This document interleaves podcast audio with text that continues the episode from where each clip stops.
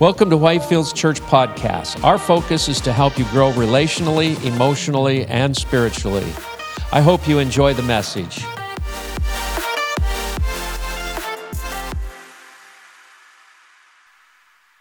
I want to continue with that line of thinking. So in the book in First Corinthians, we'll start there. The title of my message is I don't know if it's up there. Lawn Chair Larry and Speaking in Tongues. How many are familiar with Lawn Chair Larry? I'm going to tell you about him in a minute.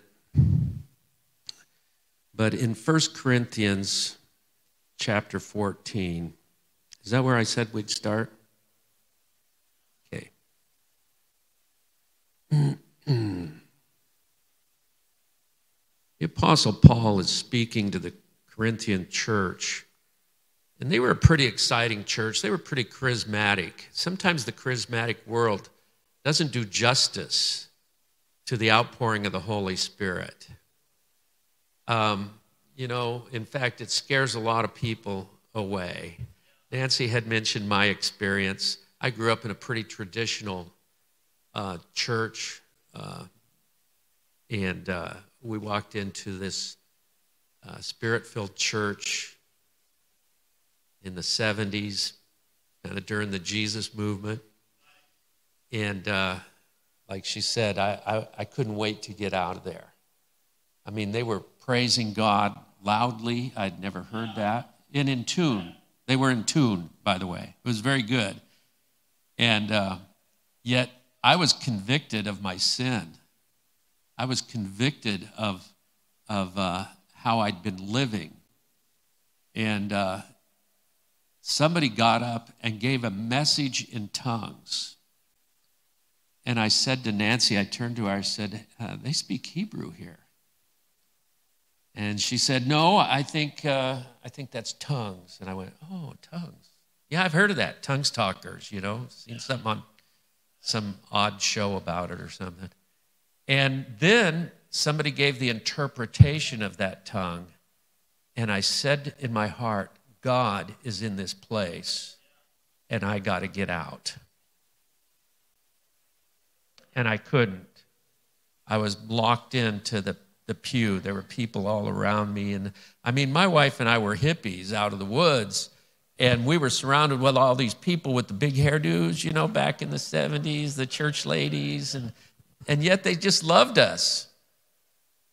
And I couldn't get out, and I surrendered to the Lord right there. But let's, let's look at the book of Corinthians. Paul is speaking to the church at Corinth, and they're a little bit out of order. They're on the charismatic side of things. They're kind of excited about this gift of the Holy Spirit in their life, but they're, they're using it not in the right manner. So I, I just want to read this uh, in um, beginning with uh, verse 18.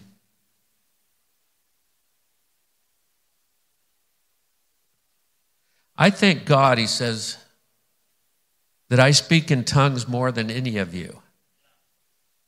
Now, they're pretty proud of the fact that they're speaking in tongues. They're just doing it throughout the service. And he's saying, when you do this, you know, people don't understand you. It doesn't edify, it doesn't build up the church.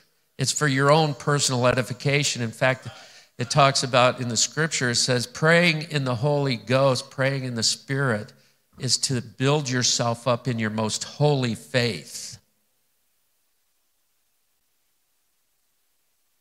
But here Paul is addressing the church at Corinth and he's saying, You're doing all of this, but it's not building the church up.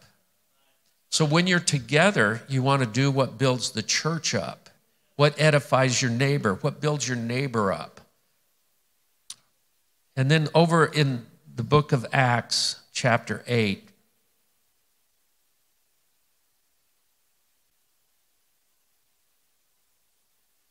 my point this morning is not just the speaking in tongues, but it says, You shall receive power when the Holy Spirit comes on you.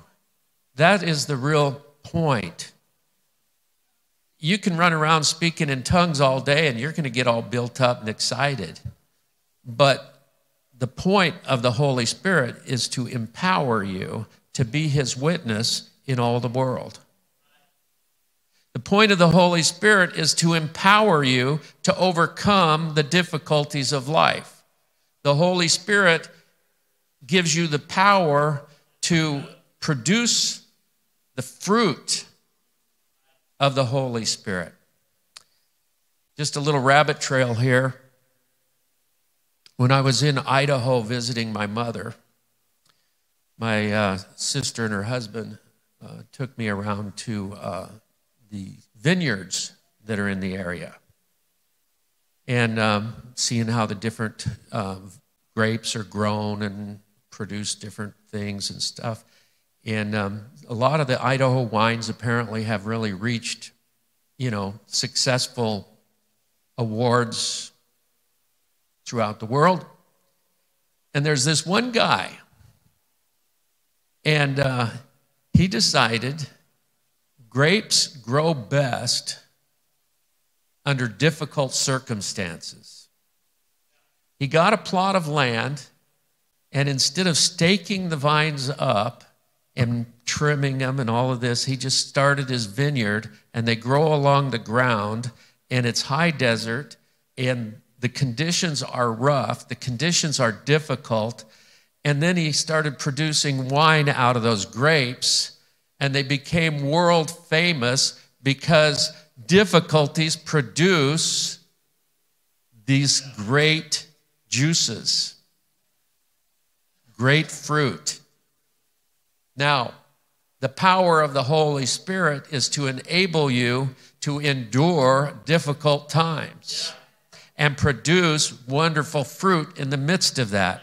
Too many Christians do not produce good fruit in the midst of difficult times. They scatter, they run, they flee, they, oh, what's, you know, what's going to happen? And they don't have a clear understanding and a clear picture that God has called them to this moment, to this time, to be in this season, to produce fruit and be a witness of Him in all the world. So let's look at Acts chapter 8. What is this power?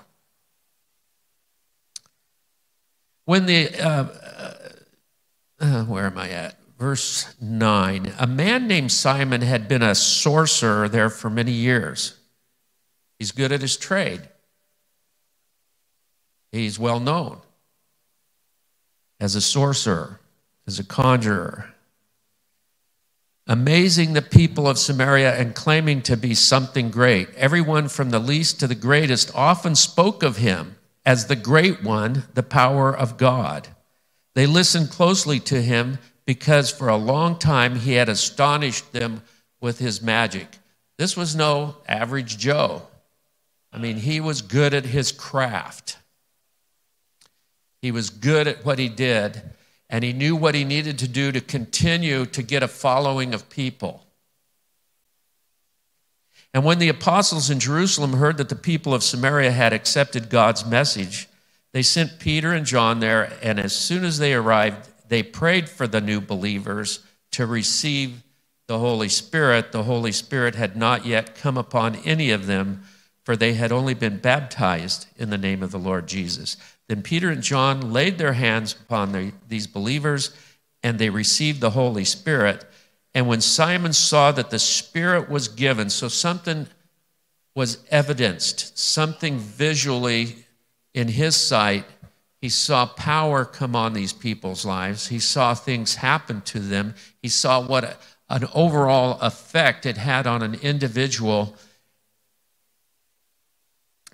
that he uh, when Simon saw that the Spirit was given when the apostles laid their hands on people, he offered them money to buy this power. Let me have this power too, he exclaimed, so that when I lay my hands on people, they will receive the Holy Spirit. And Peter replied, May your money be destroyed with you for thinking God's gift can be bought. But he saw something. What did he see? He saw the power of God on a person's life transform them right before his own eyes. Greater than any sorcery he had ever seen, greater than any conjuring and magic he could produce or any tricks that he had learned. He saw this power from on high transform a person's heart, life, and mind. So that brings me to Lawn Chair Larry. Lawn Chair Larry's a hero in my book. He's a legend. You're not familiar with him? How many Googled it while I was talking? So in 1982, this guy, Lawn Chair Larry, he's a truck driver living in San Pedro, California, wants to accomplish something in life. He's bored with life, and he decides, I want to fly. So he, uh, one afternoon, he gets his lawn chair, just a regular aluminum lawn chair, and gets a bunch of helium balloons. And he hooks them all up, all these helium balloons, to his lawn chair. He gets his beer, and he's sitting in his lawn chair, and he releases that lawn chair, and he thinks he's just going to float along. Well, he literally rises to uh, 16,000 feet. Airliners coming in say, We see a guy in a lawn chair up here. Now, if anything ever produces you or calls upon you to speak in tongues, I would think that would be it. Lawn chair Larry's probably given his life to Jesus, received the Holy Spirit, and is now speaking in tongues because he's at 16,000 feet and he doesn't know what to do. But he did bring a BB gun. And he starts shooting those balloons, and he survived it. But I, I love the story of Lawn Chair Larry. It, it actually, I had it actually for another message, in one in which um, Thomas Jefferson quoted, he said, Pride, pride is more costly than anything else. Pride can cause us to rise to great heights. And then what? That's a message for another time, but I believe that it fits with Paul talking to the Corinthians. He says, You're taking pride in yourselves in this gift, but the gift is not for you. The gift is for the glory of God to the building up of others.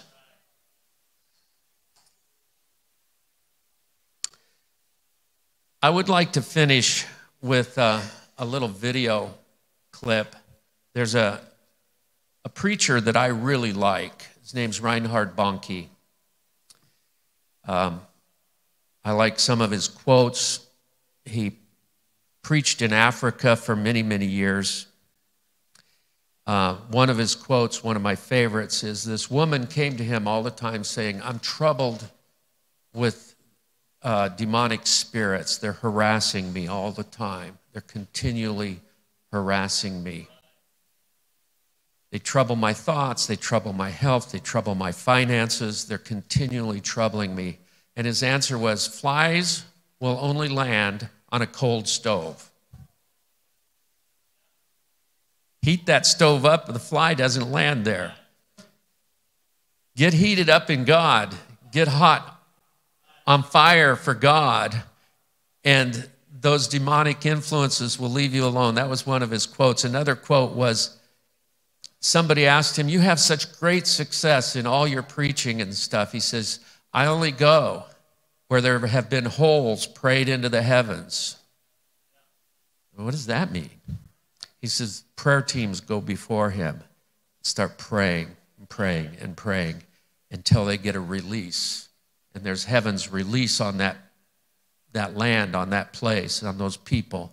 And then he goes in and preaches. So I would like us to just sit, listen to this, and we'll finish the message with this. I think it's a very powerful word.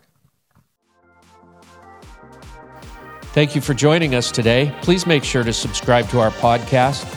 If you'd like more information about our church, please visit our website, whitefieldsalaska.com.